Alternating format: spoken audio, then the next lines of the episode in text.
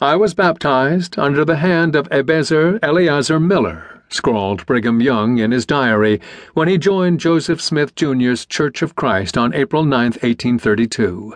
Miller baptized Young on a cold, snowy day in Mendon, New York, about 20 miles south of Rochester.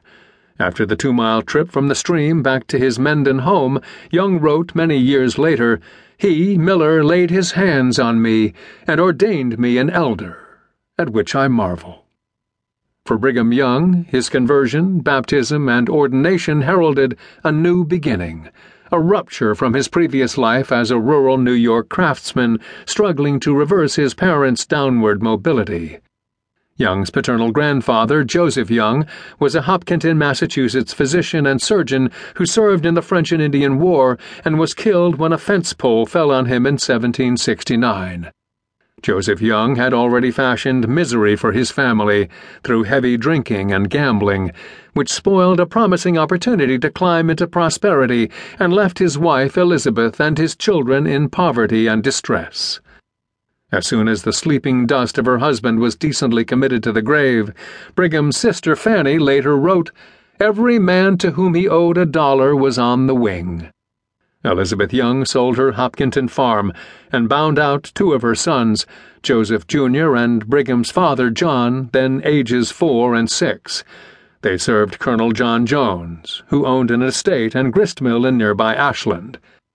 It was hard work, as the region was a country broken and rocky, one with rich enough soil, well watered, but one to tax the capabilities of every farmer. Brigham's father, whom Jones's wife often threatened with severe floggings, escaped further torment by joining the Continental Army at age 17. After several short enlistments, John Young returned and, without better prospects, resumed work with Colonel Jones, this time for wages.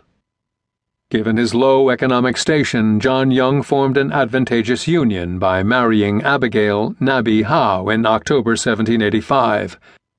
According to Fanny Young, Nabby married John sorely against the will of her parents, particularly her father, for he thought it rather beneath him that his daughter should choose a servant boy brought up in the kitchen with black as well as white servants. Sometime after the birth of their second daughter in 1787, John Young moved his family to the frontier, settling on land southwest of Albany in present day Durham. Several Hopkinton families had recently moved to the area. John Young undertook the move in a bid for independence and prosperity, as it was unlikely he would ever acquire property in Hopkinton. By 1790, however, the Youngs were back in Massachusetts. Phineas Howe resolved to reclaim his daughter and grandchildren from the wilderness and ordered two sleighs west to return them to Massachusetts. John knew that Nabby's father had always disliked him Fanny Young wrote, and he, John, could not feel willing to place himself under his immediate inspection. Given Nabby's desire for home, however, John relented, suppressed his pride, moved his family into a house on Phineas Howe's land, and raised corn on shares. After ten years and the birth of five additional children, John Young pursued a second attempt at independence. From a wealthy brother in law, he purchased 50 acres of land in Whitingham, Vermont, nestled among the Green Mountains and close to the Massachusetts border. As he struggled to clear the rocky land on his new farm, Nabby bore their fourth son, Brigham, on June 1, 1801.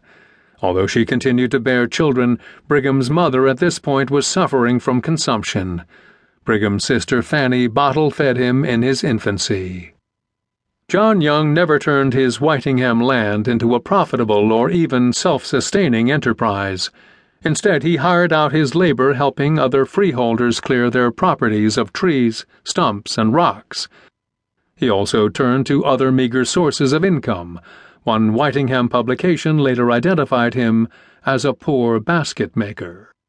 In 1804, the Youngs joined a Yankee exodus known as York Fever, in which thousands of New Englanders left unprofitable farms in Vermont and western Massachusetts for cheap land and a renewed hope of prosperity.